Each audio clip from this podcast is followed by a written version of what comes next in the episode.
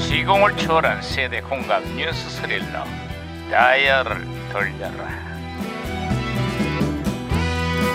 아, 오늘은 또 무슨 기사가 났나 신문이나 볼까 야, 야야 야, 와, 아이 시끄러 시끄러 아 김영사 왜 어. 호들갑이야 바지님 응? 실세 여동생이 평창에 온다고 하는데요. 어, 위원장의 여동생 김여정이 평창에 온다는구만 에. 트럼프 대통령의 딸 이방카도 한국을 찾을 예정이라는데 두 실세의 여성들이 어떤 행보를 보일지 귀추가 주목돼 와, 아, 요즘은 말이죠 어딜 가나 여자들이 실세인 것 같습니다. 하, 반장님의 실세 저 아니겠습니까? 까꿍. 뭐, 아이고, 아이고, 실세 같은 소리 하고 있네. 이거. 예. 선생님! 실수하지 마라 실수나. 저 지금 무시하는 겁니까? 반장님 지금 실수하시는 겁니까? 시가 이거. 에, 이거 무전기 왜 이러냐 이거.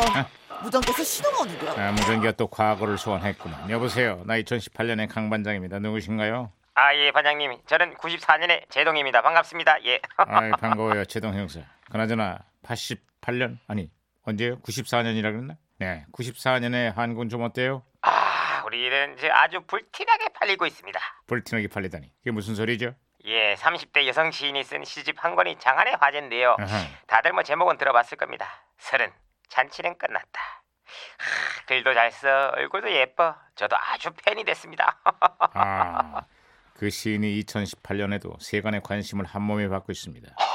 그래요 아마 또 시집이 대박이 났나 봐요 아, 그게 아니라 괴물이라는 시를 통해서 한국 문단의 성폭력을 고발했습니다. 방송에도 출연해서 그 추악한 실태를 폭로했는데 파장 일파만파로 번지고 있습니다. 아, 그렇습니다. 특히 노벨상 후보에도 올랐던 대한민국의 대표 시인이 가해자로 지목돼서 아, 아, 국민들도 큰 충격을 받았습니다. 아, 아이고 그게 뭐 무슨 일이래요 아, 우리 그러게요. 문단의 뿌리 깊은 여성 혐오와 성차별은 어제 오늘 일이 아닙니다. 가해자도 문제지만 이를 방조하고 침묵한 사람들도 책임을 피할 수 없을 것 같아요. 아이 손으로 그 아름다운 글을 써야지 왜 엉뚱한 짓을 할까요 참. 특히 다른 곳도 아닌 문단이 이랬어야 되겠습니까? 문단이란 문학이란 이름을 더럽히는 이 땅의 괴물들이 이번 기회에 반드시 사라져야 할 겁니다. 아, 천부당 만부당 당연한 말씀입니다. 아, 야야. 무전기 무전기 또 잠깐, 말씀. 잠깐, 잠깐만요. 무전이 혼자 된 것 같은데 잠깐, 잠깐, 잠깐만요. 여보세요? 저는 시그널의 박혜영 경인데요. 우리 경찰들도 풀지 못한 미스테리한 수수께끼 하나를 드리겠습니다. 빵집 사장님이 제 유머를 너무 싫어합니다. 그 이유가 뭔지 아세요? 정답은 빵 터지거든요. 어, 썰렁한데요.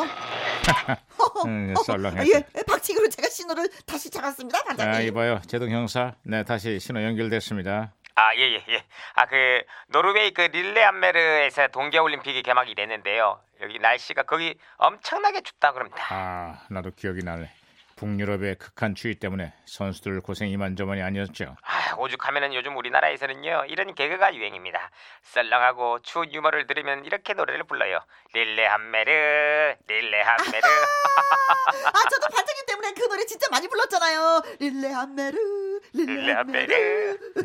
네, 알았으니까 그만해. 네. 아 왜요 왜 그만해? 오랜만에 하니까 재밌는데. 어, 그러게. 릴레함메르, 릴레함메르. 아, 릴레함메르. 그만하라고. 아, 반장님 오늘 날씨 오늘 썰렁하잖아요. 그러니까 릴레함메르, 릴레함메르, 릴레함메르. 아, 그만해. 예, 예, 예. 아, 어쨌거나 내일 드디어 평창 올림픽이 개막하는데 릴레햄메를 능가하는 역대 가장 추운 올림픽이 될 전망입니다. 아무쪼록 별 탈 없이 개막식이 무사히 치러지기를 간절히 바랍니다. 제발. 릴레함메르, 릴레함메르. 네. 릴레함메르. 그래!